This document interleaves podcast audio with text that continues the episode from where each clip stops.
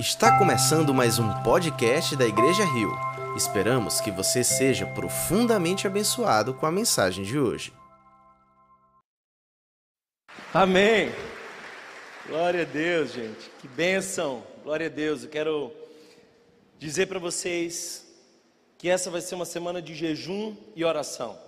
Então quero convocar todos a estarmos em jejum e oração, porque no próximo fim de semana, sexta, sábado e domingo, nesse local que nós arrumamos ontem, nós vamos receber os jovens da nossa igreja para a glória do Senhor. Certamente vai ser um tempo impactante, transformador, então quero convidar vocês a orarem por isso.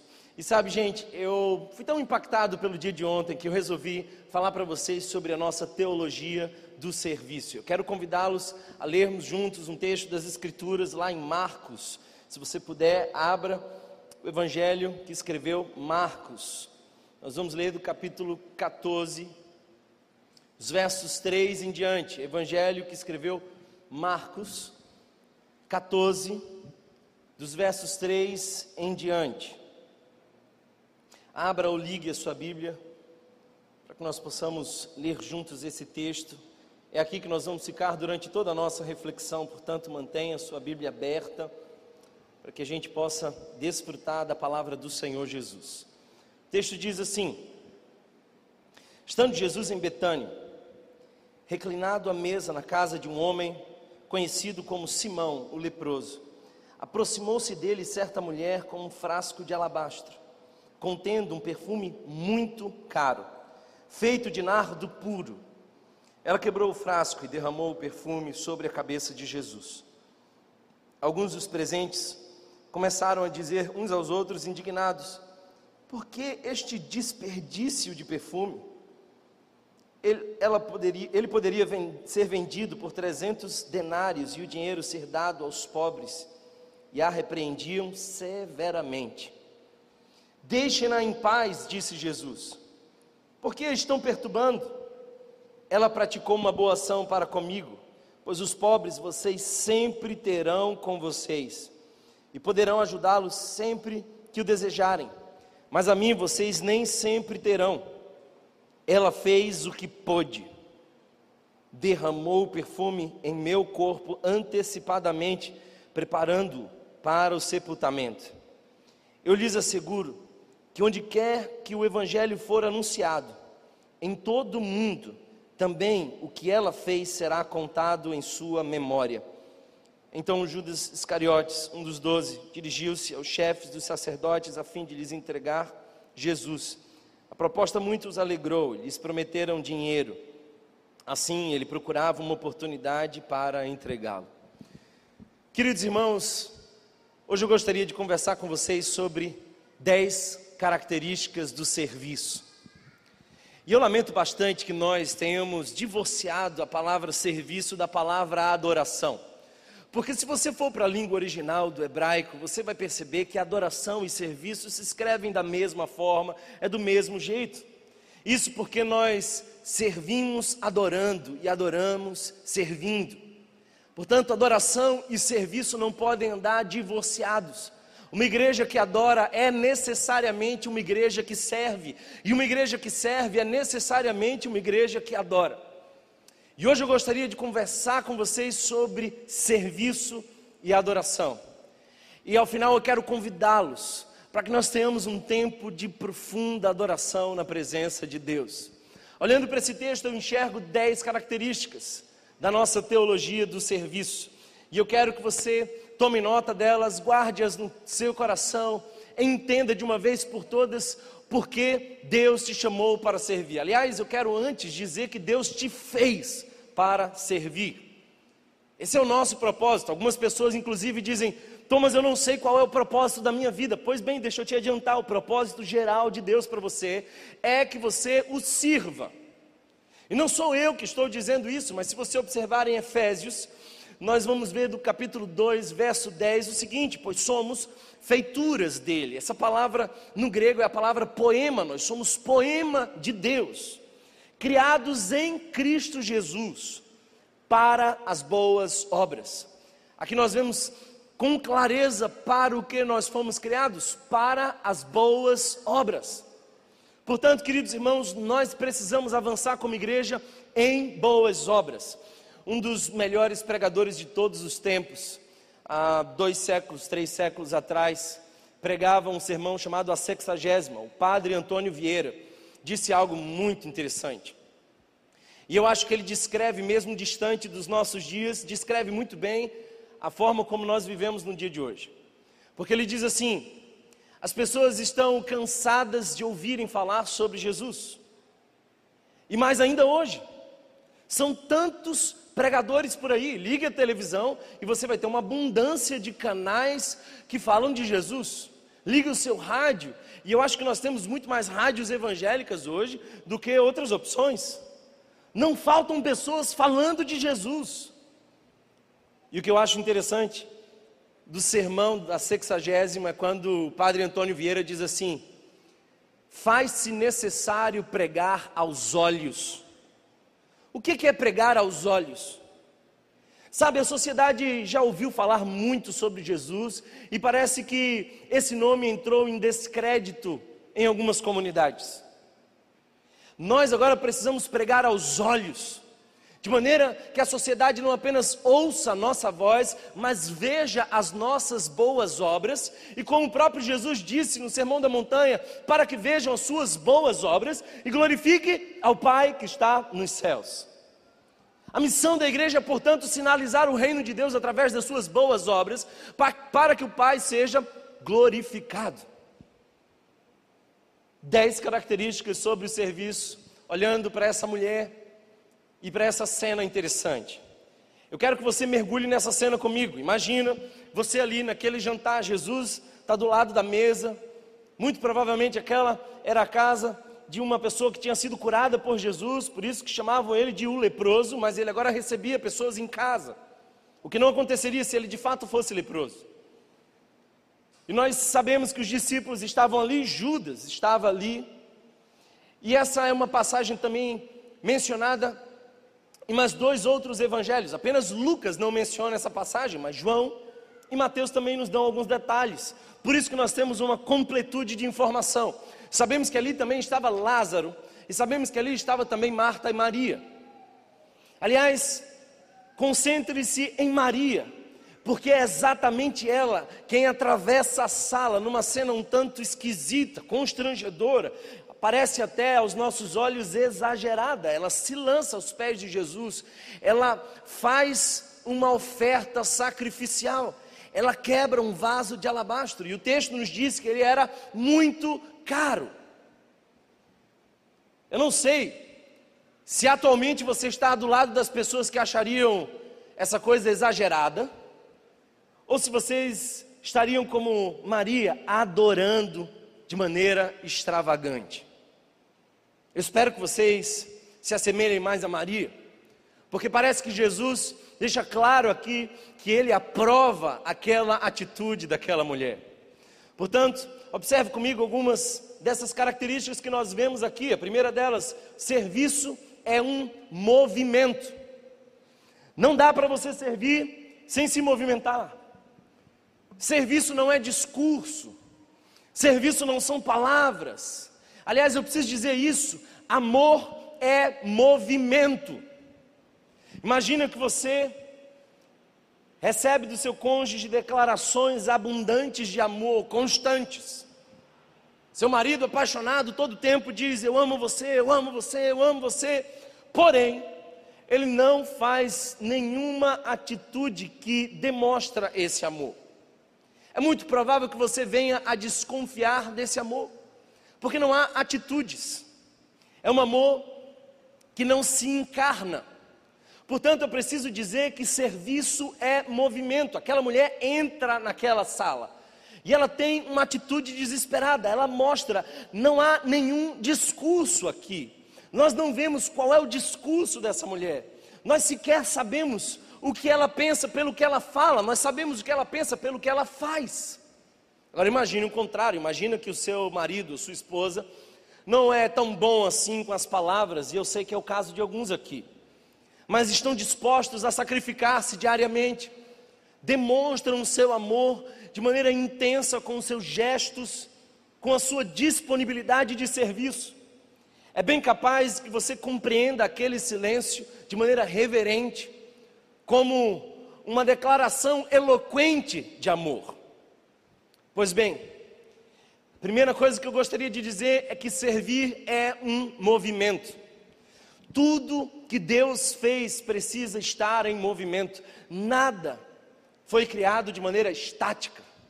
Aliás, quando nós lemos os teólogos, especialmente Tomás de Aquino, ele tem um argumento interessante. Ele diz que todas as coisas estão em movimento, porque o único que não está em movimento, mas em uma constante postura, é Deus.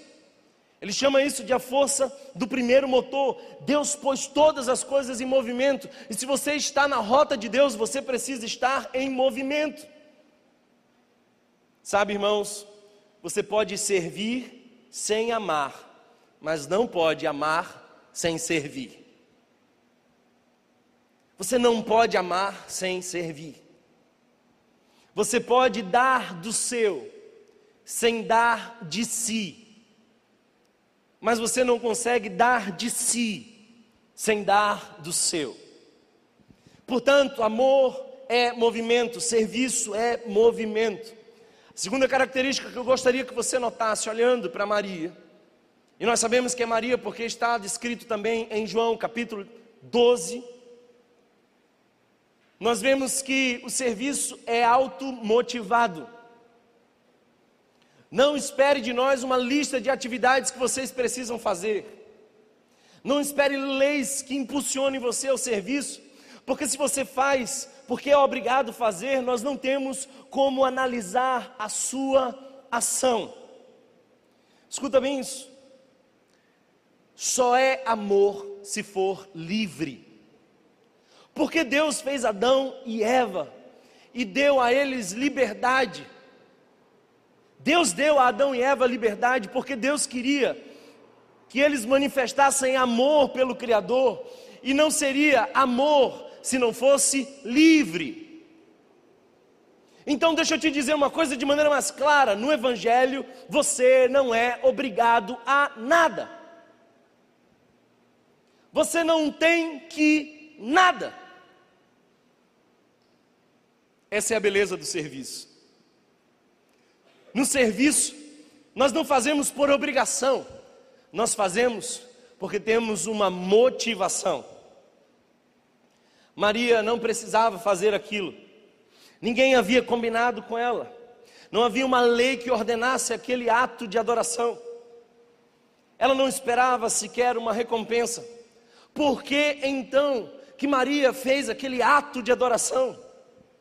É porque ela sabe quem é Jesus, e isso é o bastante. Há algum tempo atrás eu estava evangelizando travestis na esquina. E aquele era um dia especialmente muito cansativo. Dessas sextas-feiras chuvosas que você não quer sair de casa, você sai porque você tem um compromisso que é maior do que a sua vontade. Servos têm compromissos maiores do que a sua vontade. E eu estava ali evangelizando alguns travestis. E lá para as tantas, um deles olha para mim e me agradece com algumas palavras animadoras. Ele diz assim: Obrigado porque vocês estão trazendo a igreja até as ruas. Nessas esquinas, nós não costumamos ver esperança. E vocês estão vindo aqui com palavra de esperança, vocês nos amam, e enquanto nos amam, trazem uma palavra de transformação. A fala daqueles travestis tocou meu coração, e parece que eu recebi uma injeção de ânimo. E aí, eu fui agradecer aquele rapaz vestido de mulher. Eu disse: Olha, muito obrigado pela sua motivação, você está nos motivando. E aquele cara, naquele momento, surpreendentemente, passou a pregar para mim dizendo as seguintes frases: Vocês têm a Jesus, não precisam de nenhuma outra motivação. Quem tem a Jesus já tem a motivação necessária.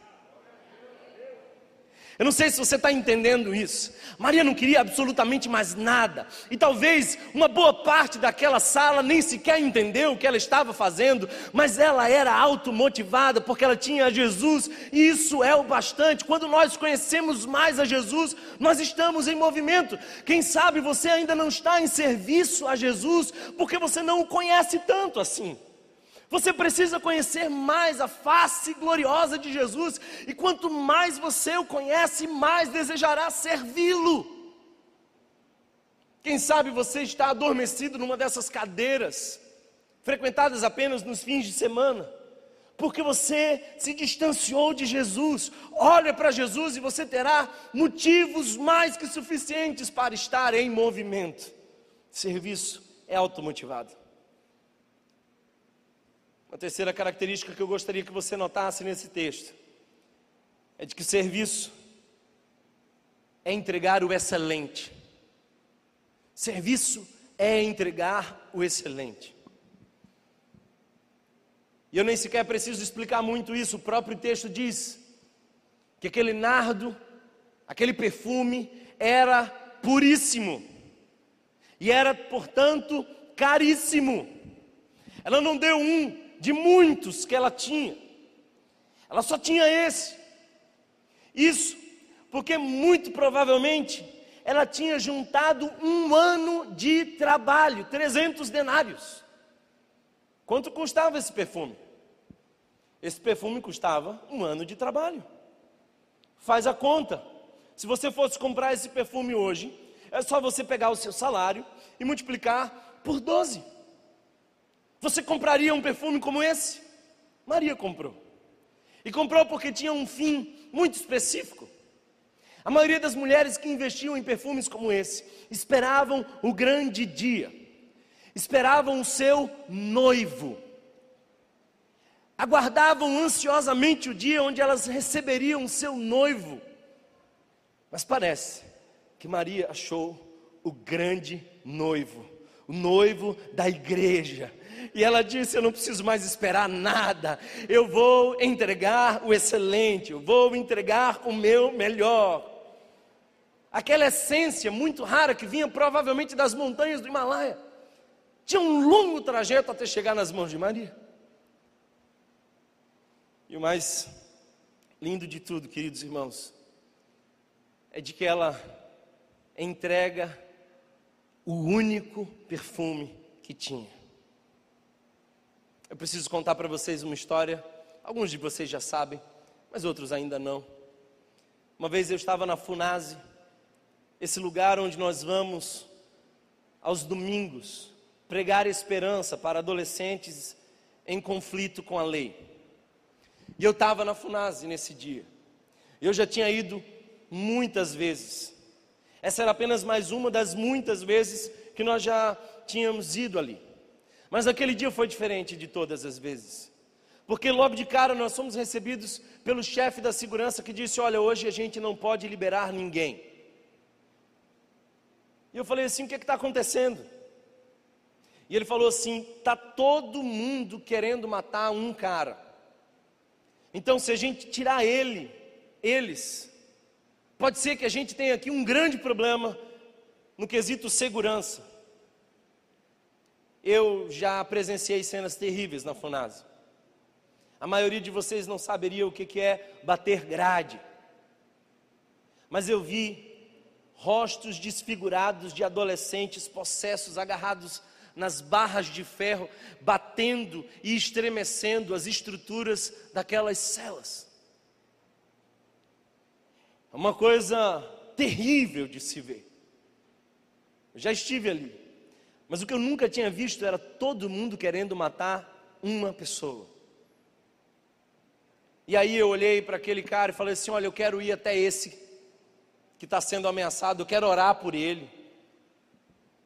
E aí o rapaz disse: Tudo bem, nós vamos. E aí eu caí na besteira de perguntar: O que que esse jovem fez? Eu não devia ter feito essa pergunta. Então ele responde para mim: Esse menino queimou a mãe viva. Eu queria desistir de ir lá. Mas já era tarde, eu tinha dito que eu ia. Lá vai eu. E o chefe da segurança vai me acompanhando e eu naquele corredor.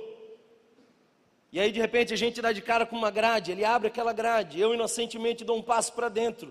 E quando eu dou um passo para dentro, eu escuto a grade fechando atrás de mim. Eu entendi perfeitamente o que sente Daniel na cova dos leões. E o cara cinicamente olha para mim e fala assim: se precisar de alguma coisa, eu estou aqui fora. Eu falei: se der tempo, eu chamo. Mas, queridos irmãos, eu fui muito surpreendido. Porque não havia um monstro naquela cela. Havia um, um menino com 13 anos incompletos. Com uma de suas pernas amputadas, porque levou um tiro de ponto 40. Uma história terrível de abuso e violência.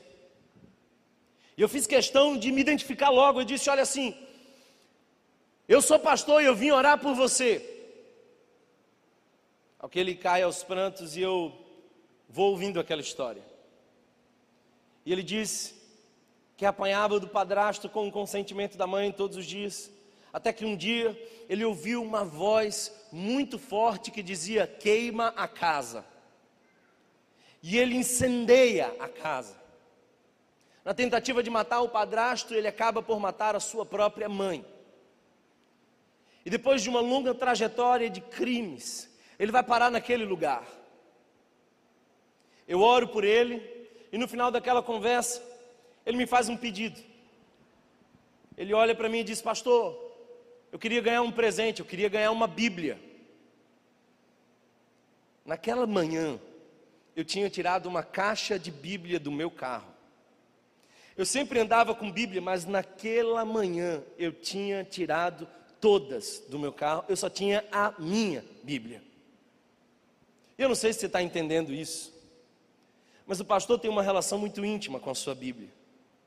Ele passa anos marcando, anotando, estudando, se tornam bons amigos, vão para o seminário juntos. Eu era capaz de colocar o microfone na minha Bíblia aberta e ela terminar o sermão que eu comecei. Não era uma Bíblia, era a minha Bíblia. Eu olho para aquele menino e digo assim: Eu volto daqui a 15 dias e eu trago sua Bíblia.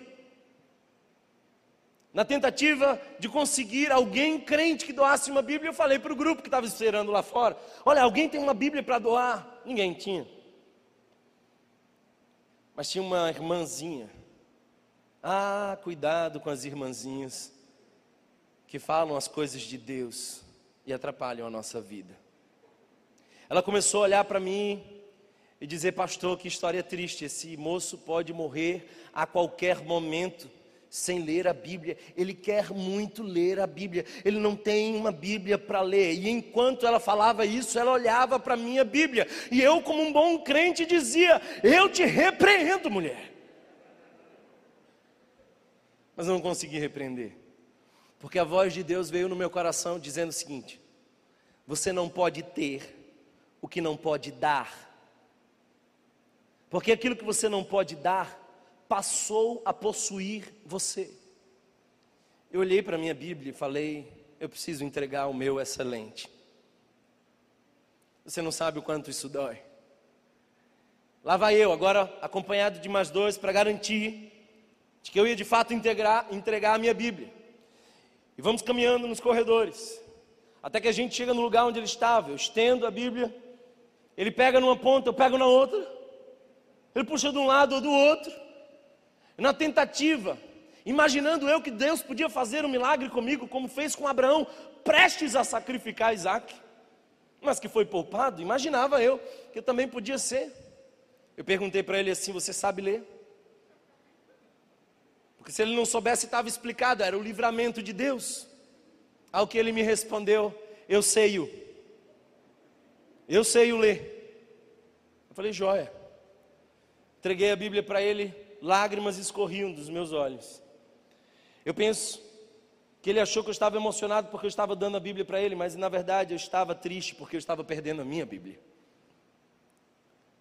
Mas lá para tantas eu lembrei tinha uma história que eu conheci naquela Bíblia. Eu fiz uma oração que dizia assim: Foi nesse santo livro, Senhor, que eu aprendi que havia perdão até para um rei terrível como Manassés, que foi capaz de sacrificar os seus filhos aos deuses estrangeiros. Até mesmo o pior dos reis, quando dobrou-se diante de ti, achou graça aos teus olhos. E se tu és capaz de perdoar até mesmo a Manassés, então perdoa esse jovem. Entreguei minha Bíblia e saí revoltado com Deus. Você já passou por isso alguma vez? Eu saí brigando com Deus. Eu faço essas coisas de vez em quando. Moisés também fazia. E lá para as tantas eu estava dizendo: Senhor, que brincadeira é essa? O meu objeto mais valioso para a pior pessoa que eu já conheci na minha vida. E ele sussurra em meus ouvidos, dizendo: É exatamente isso que eu fiz, meu filho eu dei o meu filho, o mais excelente. Eu entreguei o meu filho na cruz do Calvário por pessoas pecadoras como você. Servir a Jesus é estar disposto a entregar o excelente. Para de dar as moedinhas que sobra. Para de dar os minutinhos que sobra. Para de dar a energia que sobra. Se Ele é o teu Salvador, Ele precisa ter a primazia em tudo. Servir a Jesus é estar disposto a entregar o excelente. O excelente agrada a Deus e o excelente traduz Deus. Deus é um Deus excelente. Deus nos entregou o seu presente mais excelente. Portanto, nós precisamos entregar o mais excelente também para Deus. Serviço é sacrificial. Não será fácil. Sabe, às vezes as viúvas dão mais do que os ricos. Porque Jesus disse que as viúvas dão do pouco que têm. Jesus valoriza sacrifício. Jesus valoriza quando você entende a prioridade do reino e investe sacrificialmente, Maria fez sacrificialmente, provavelmente ela comprou grama por grama daquele perfume, esperando um grande dia. Maria, muito provavelmente, era pobre.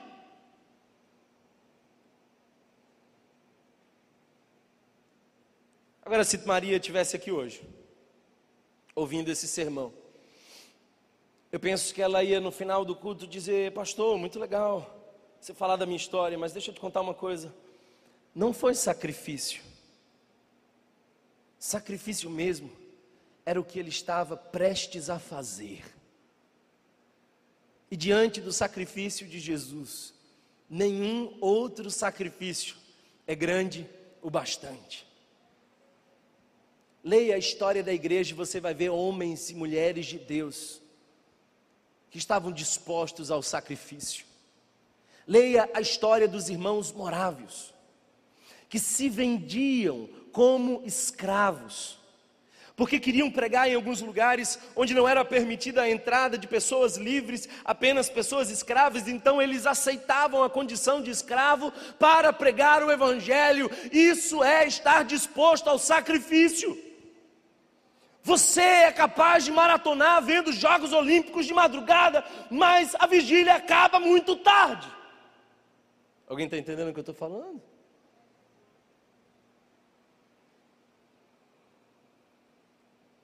Está chovendo. E muitos crentes decidiram não sair de casa porque está chovendo. Mas amanhã, se estiver chovendo, você vai ter que ir para o trabalho. Eu busco, irmãos, homens e mulheres dispostos ao sacrifício para a glória do Senhor. Gente que não abre mão, que não retrocede, gente que não poupa esforços, que não economiza de si mesmo, mas que se dá por inteiro, porque eu tenho aprendido, queridos irmãos, que Deus aceita um homem em pedaços, mas não aceita o pedaço de um homem. Deus não pede muito, Deus pede tudo. E sabe uma coisa linda desse texto? É de que Maria, ela não derramou gota por gota, ela quebrou o vaso. Ela quebrou o vaso. Quem quebra o vaso quer garantir que não vai sobrar nenhuma gota.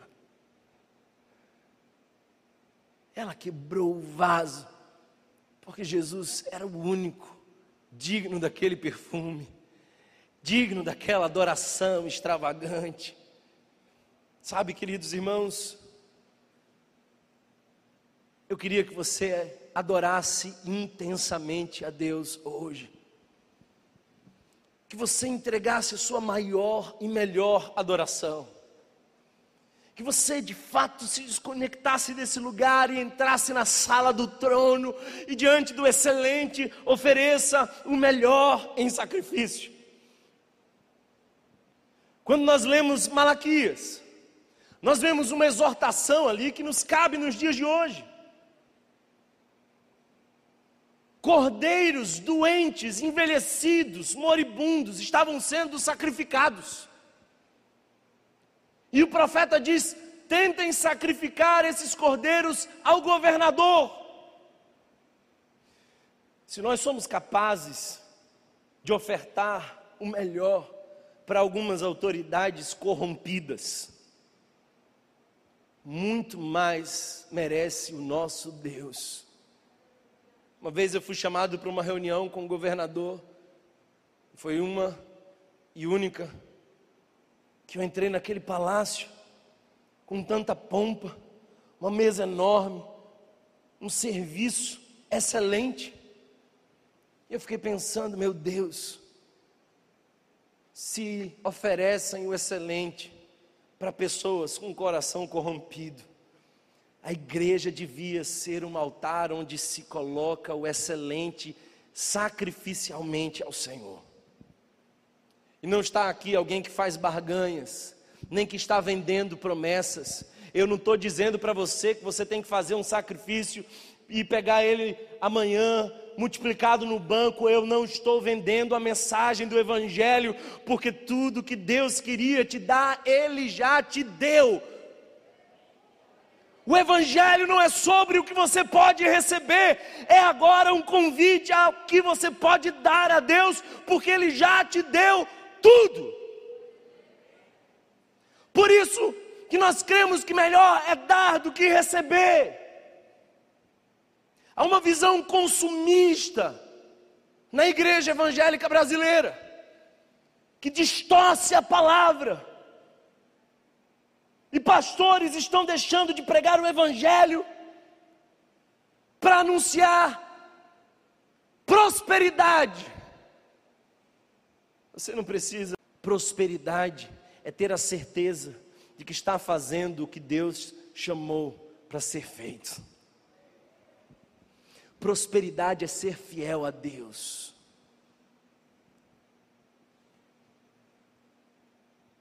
Quero avançar dizer que esse texto nos ensina ainda mais sobre serviço. Serviço é apesar das oposições.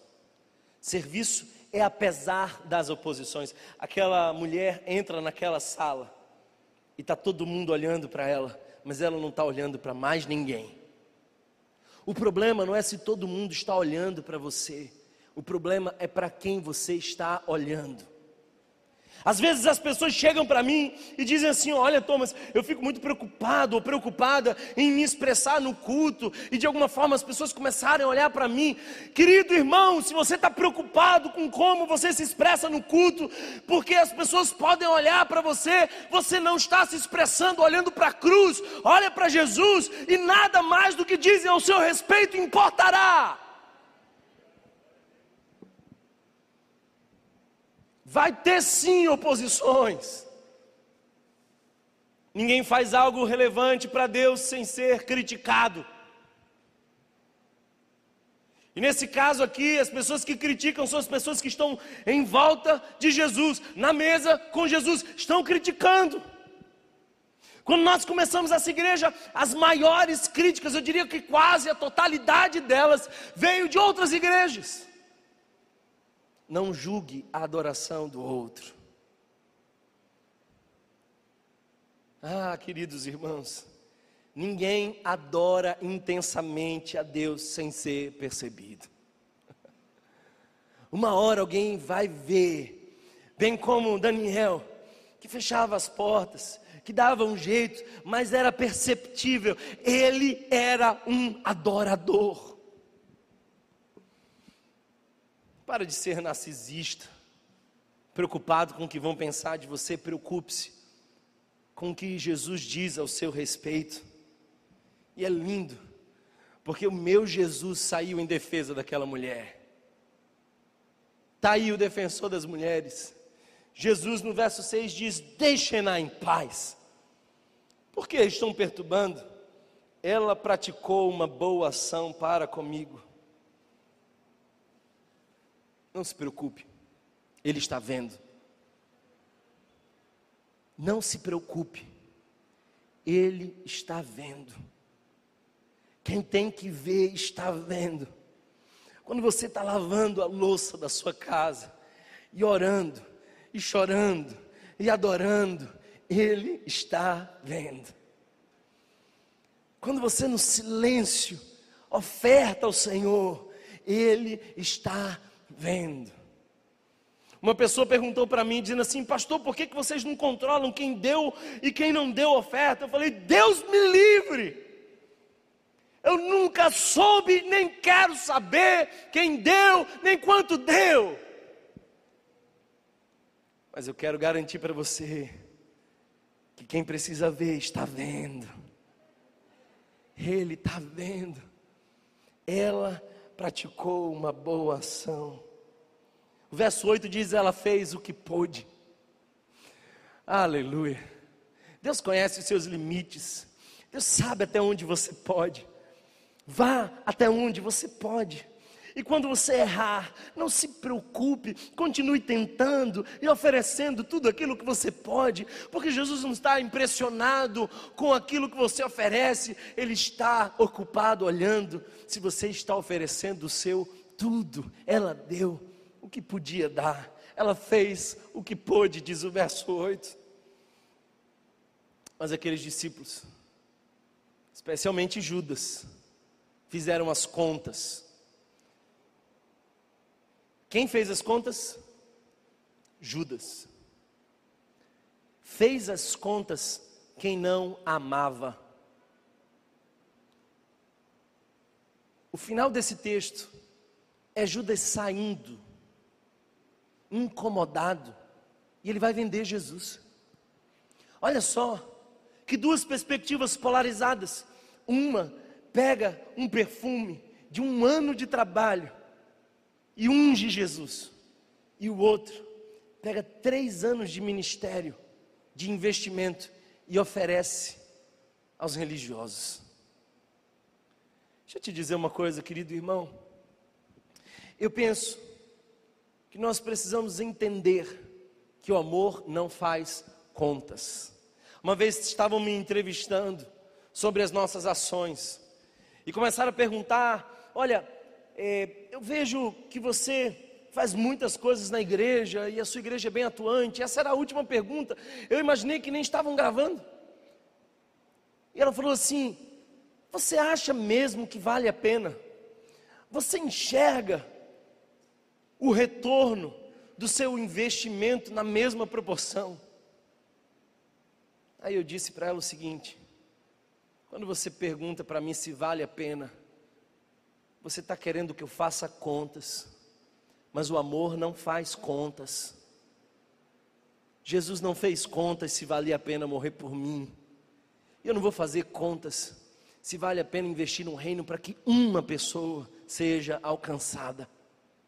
O amor não faz contas. Os discípulos estavam calculando enquanto aquela mulher estava adorando.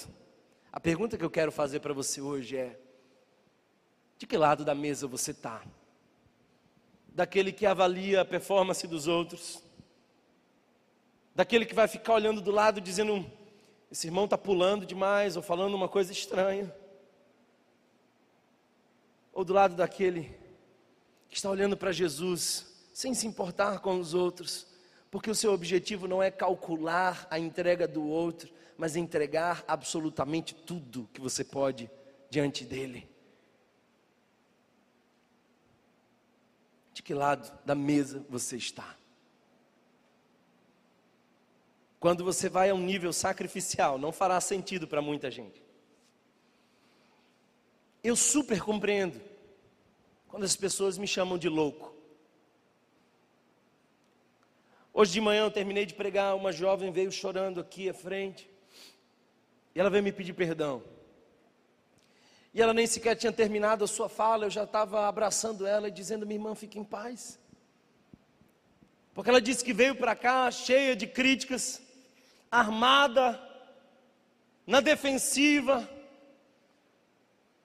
e ela tinha muitos argumentos contra mim. Eu tenho muitos argumentos contra mim também. Às vezes, eu quase me convenço dos meus argumentos contra mim.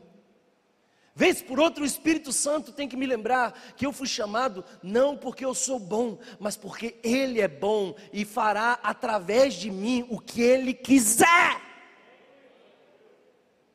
abracei aquela jovem e falei: fica tranquila, fica tranquila, não tem problema não.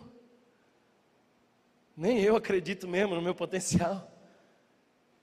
Mas Jesus colocou o Espírito Santo dele em mim, e eu não paro até fazer a obra que ele me chamou para fazer.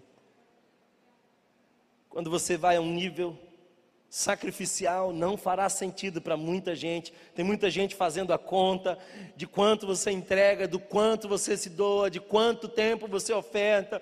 Não se preocupe com essas pessoas, não vai fazer sentido para todo mundo. Precisa fazer sentido para quem está do outro lado da mesa recebendo adoração. Nós vamos ter oposição. Essa semana assisti um filme e uma das frases que me marcou foi a seguinte: se você é importante para Deus, você passou a ser também muito importante para o diabo.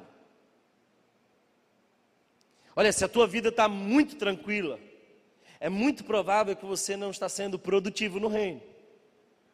Se você não está passando por nenhuma dificuldade, é porque você não está na linha de frente do exército de Cristo. Porque aqueles que estão fazendo a obra de Jesus vão passar por oposições. O próprio Cristo disse que nós seríamos perseguidos. Não vai fazer sentido para muita gente, não vai, não vai, mas não precisa fazer sentido para as pessoas. Precisa agradar o coração de Jesus. Quando você tenta fazer grandes coisas para Deus, espere grandes oposições. Neemias entendeu isso muito bem. Neemias entendeu isso perfeitamente. Eu quero avançar com você e te dizer uma sexta característica do serviço. Serviço é gratidão. Serviço é gratidão. Marcos não fala o nome daquela mulher. As mulheres não eram muito mencionadas naquela cultura. Mas João não deixou passar essa informação. Presta atenção aqui. João relata no capítulo 11 que Jesus ressuscitou Lázaro, o irmão de Maria. Essa mulher que quebra o vaso de alabastro era a mesma que olhou para Jesus depois do quarto dia da morte do seu irmão, e disse: Jesus, se tu estivesses aqui, ele não teria morrido. Mas ela viu, ela viu a voz poderosa de Jesus, chamando dos mortos à vida, o seu irmão, Lázaro, vem para fora ela viu o seu irmão, que já fedia, agora levantar-se. Ela viu. Ela viu o trabalho de Deus. Não julgue a adoração extravagante de alguém sem conhecer a história dessa pessoa. Talvez você diga assim, mas você é radical demais. Não, é porque você não conhece o que Deus fez por mim. É porque você não sabe de onde Ele me tirou. É porque você não sabe que eu passava por uma provação terrível e a minha, minha vida clamava por morte. Você não sabe que a minha alma envelhecia. Você não sabe que eu não tinha mais brilho nos olhos. Você não sabe que eu estava no lamaçal do pecado. Você, quem sabe, esqueceu que o Espírito Santo de Deus me resgatou do império das trevas e me transportou para o reino do Filho do seu amor. Não acha que eu sou radical demais? É que Ele fez grandes coisas em por mim e fará grandes coisas através de mim. Thomas, você é muito intenso, você é muito radical. Não, não, não, é que você não entendeu. Eu estava indo para o inferno e eu fui alcançado por Jesus. E tendo sido alcançado por tamanha bênção, eu não vou poupar-me. Por isso, Paulo disse: Eu gastei tudo e me deixarei gastar por amor ao Evangelho. Será que você está entendendo? Não é possível você crer que Jesus te resgatou do inferno, que escreveu o teu nome no livro da vida. Não é possível você ter clareza e consciência da obra de Cristo por você e ainda manter-se infrutífero, e ainda manter-se improdutivo. Se é verdade, e é verdade, que Jesus fez tudo isso por mim, eu vou quebrar o meu vaso, eu vou entregar o meu tudo, eu não vou poupar esforços eu quero ser achado um servo bom e fiel. Eu quero estar empenhado na obra do Senhor. Eu não vou passar o resto dos meus dias pensando no meu conforto. Eu quero cada dia lembrar o meu propósito. A gente vai adorar, mas não julgue a adoração de alguém, é quem sabe. Essa pessoa, saiba que foi muito perdoada. E a quem muito é perdoado, muito ama. Eu vejo algumas pessoas que amam intensamente, e eu fico pensando, ela deve amar intensamente a Jesus, porque ela entendeu de onde ela saiu e o que Jesus fez por ela. Por isso ela ama tão intensamente. É lindo. Quando João vai dizer da mesma cena, Simão não é mencionado ali. Mas muito provavelmente era a casa dele. Marta estava na cozinha como sempre. Lázaro, ex-defunto. Mas Maria entra na sala. E ela entra para adorar intensamente. Eu quero convidar você a adorar intensamente. Aí há um nível de adoração mais profundo. Algo vai acontecer nesse lugar. Eu espero que aqui haja algum crente cheio do Espírito Santo, disposto a quebrar o vaso e a adorar intensamente ao Senhor. Maria não era exagerada, não. É que Maria viu o irmão morto sair da morte. Ela não era extravagante, não. É que ela se deu conta do poder grandioso de Deus. Tendo um Deus tão grande, eu não preciso ser tão discreto. Tendo um Deus tão poderoso, eu não preciso ser tão tímido. Eu vou adorar intensamente a Jesus. É a minha experiência pessoal com o poder que amplia a dimensão da adoração. É a minha experiência pessoal com o poder de Deus que me faz ir além na adoração. Sétima característica: serviço é focado em Cristo. Ela fez para agradar a Jesus. Ela enxuga os seus pés com os cabelos. Eu não sei se você sabe, mas esse é um gesto na cultura judaica que poderia colocar em xeque a sua imagem. Ela quebra protocolos. Porque ela foi capaz disso? É porque ela sabia que do outro lado da mesa estava o Cordeiro Pascal. Sentado naquela mesa estava aquele que faria a maior declaração de amor da história. Ali, naquela mesa, estava o sacrifício vivo, prestes a ir para a cruz por nós. Eu fico pensando que ela olhando para Jesus disse o seguinte: se Ele é o Cordeiro de Deus, se Ele é a ressurreição e a vida, então Ele vai dar a vida por mim, e eu também darei a minha vida por Ele. Eu vou quebrar o vaso, eu vou quebrar o vaso. Se Jesus enfrentou a vergonha da cruz para me dar as boas-vindas no reino, então eu posso suportar qualquer crítica do mundo então eu posso suportar qualquer aflição. Eu vou quebrar o vaso. Judas fica revoltado e sai dali para trair Jesus. Mas Maria, ah, Maria está adorando. Maria está adorando.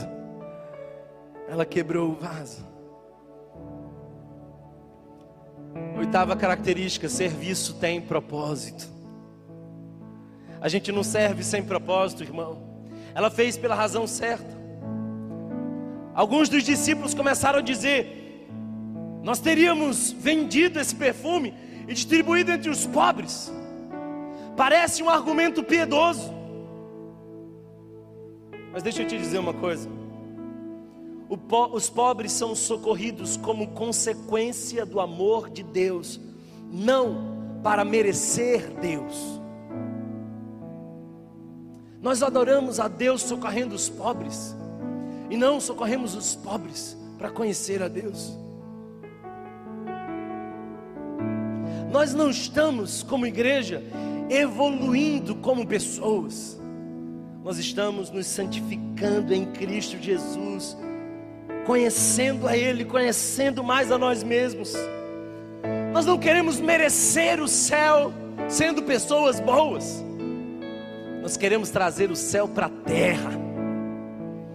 Essa semana eu perguntei para uma pessoa: se você morreu hoje, para onde você vai? E ela disse: Eu acho que eu vou para o inferno, porque eu não sou uma pessoa tão boa assim. E eu fiquei pensando, meu Deus, alguém precisa dizer para ela que ninguém é tão bom assim. Por isso nós fomos salvos pela graça, não pelas obras. Ninguém é tão bom assim. Jesus nos amou primeiro e nos resgatou. Não porque você é bom, você não vai nunca merecer o céu, mas agora que Ele te deu o céu, você pode trazê-lo aqui para a terra. Se você ora dizendo: Venha o teu reino e seja feita a tua vontade aqui na terra como no céu, você precisa estar comprometido com a justiça. Porque no céu não há pobres, no céu não há injustiça. Se você entende Jesus, você precisa estar comprometido em trazer o céu para a terra. Uma pessoa me disse, agora há pouco, eu não sei se hoje de manhã a igreja subiu ou se o céu desceu. Eu não sei também. Eu só sei que eu vou me juntar aos anjos e vou adorar. Nós temos expectativas, irmão. O nosso serviço não é em vão no Senhor, nós temos expectativa. Bem como alguém que sai a semear, não olha para a semente como se tivesse perdido, sepultando-a no solo. Não é um funeral da semente, ele planta a semente. E não é fácil plantar a semente, porque o Salmo 126 diz que ele planta a semente enquanto chora. Não vai ser fácil. Ele planta a semente enquanto chora, mas ele não esquece onde plantou e ele voltará. E quando ele volta, ele não volta chorando, ele volta com júbilo, trazendo seus feixes. Não é em vão! Não é em vão! O teu trabalho no Senhor não é em vão. Tem propósito.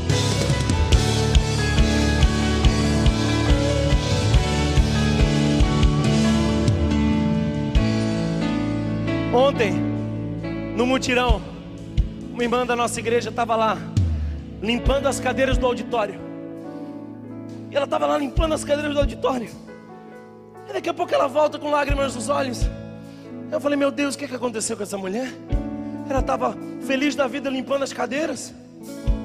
Aí ela disse, Thomas, eu estava ali limpando as cadeiras e orando, clamando por cada vida que vai sentar nesse lugar e vai ser transformada. E quando eu comecei a pensar nas vidas que são transformadas, eu comecei a limpar as cadeiras e glorificar ao Senhor.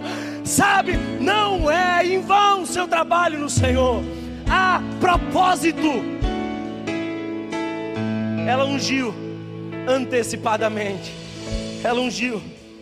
Ela ungiu a Jesus.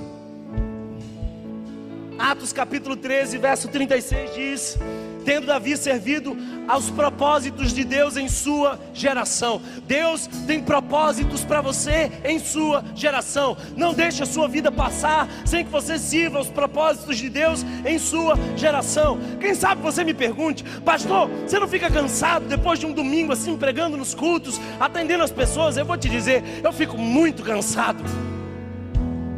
Mas quando eu colocar a minha cabeça no travesseiro logo mais, eu vou ter uma profunda alegria, uma sensação indizível de que eu contribuí com Deus para alcançar e transformar pessoas, e a sensação de que minha vida tem propósito vale muito mais do que o meu esforço.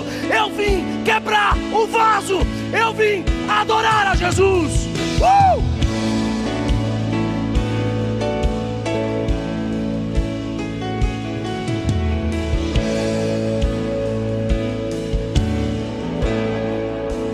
Deixa eu te dizer uma coisa. Nona característica: servir é agora. Serviço é agora. Ela não esperou o jantar acabar. Ela não disse assim, Jesus, ó, oh, vamos fazer o seguinte, quando terminar aqui, eu tenho uma coisa que eu queria fazer. Não, não, não, não. No meio do jantar no meio daquele momento. É agora. Não deixa a tua vida passar. Não ouça as desculpas que você dá e nem mesmo você acredita. Tem muita gente dizendo: "Eu não tenho dom". Deus já te deu um dom através do Espírito Santo. Tem muita gente dizendo: "Eu não tenho tempo". Deixa eu te dizer uma coisa: se você está vivo, você tem tempo para Deus. Se você está vivo, você tem tempo para servir a Jesus. Tem muita gente dizendo assim: eu estou velho demais. Deixa eu te dizer uma coisa. Até o último dia da sua vida, sirva a Jesus. Não desista. Quando você não conseguir mais andar, dobre os seus joelhos. E se você tiver que, até o último dia de sua vida, sustentar alguém em oração, faça disso o seu ministério. Aí talvez você me diga: Ah, Thomas, mas naquela igreja ninguém me reconhece. Deixa eu te fazer uma pergunta. E quem disse que você precisa ser reconhecido? A igreja não é para você, meu querido. Você não é tão especial assim como pensa. A igreja só tem um nome que precisa ser reconhecido, e não é o seu e nem o meu, é o nome de Jesus. É o nome de Jesus, e diante do nome dele, toda a terra se dobre e toda língua confesse. Ele é Jesus de Nazaré. Eu estou terminando.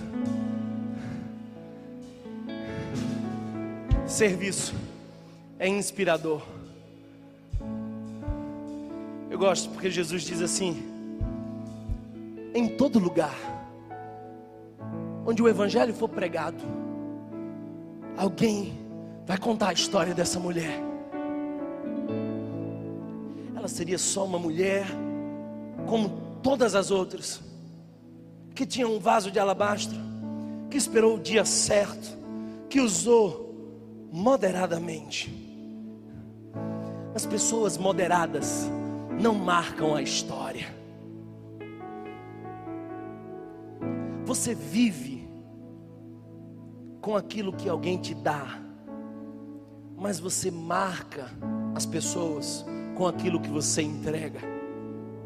Alguém está entendendo essa palavra?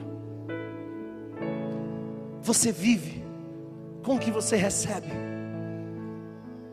mas no último dia da sua vida, o que vai contar não é o inventário de bens que você possui, ninguém vai ler o seu currículo, você marca a sua geração com aquilo que você entrega. Jesus olhou para aquela mulher e disse: Tem muita gente te julgando nessa sala. Você fez o que você pôde, e dois mil anos depois estamos nós aqui, falando dessa mulher, sendo cheios do Espírito Santo por conta dessa mulher. Sabe de uma coisa, querido irmão? Saia da mediocridade, para de economizar você mesmo, entregue-se por completo, venha e de uma vez por todas, quebre o vaso.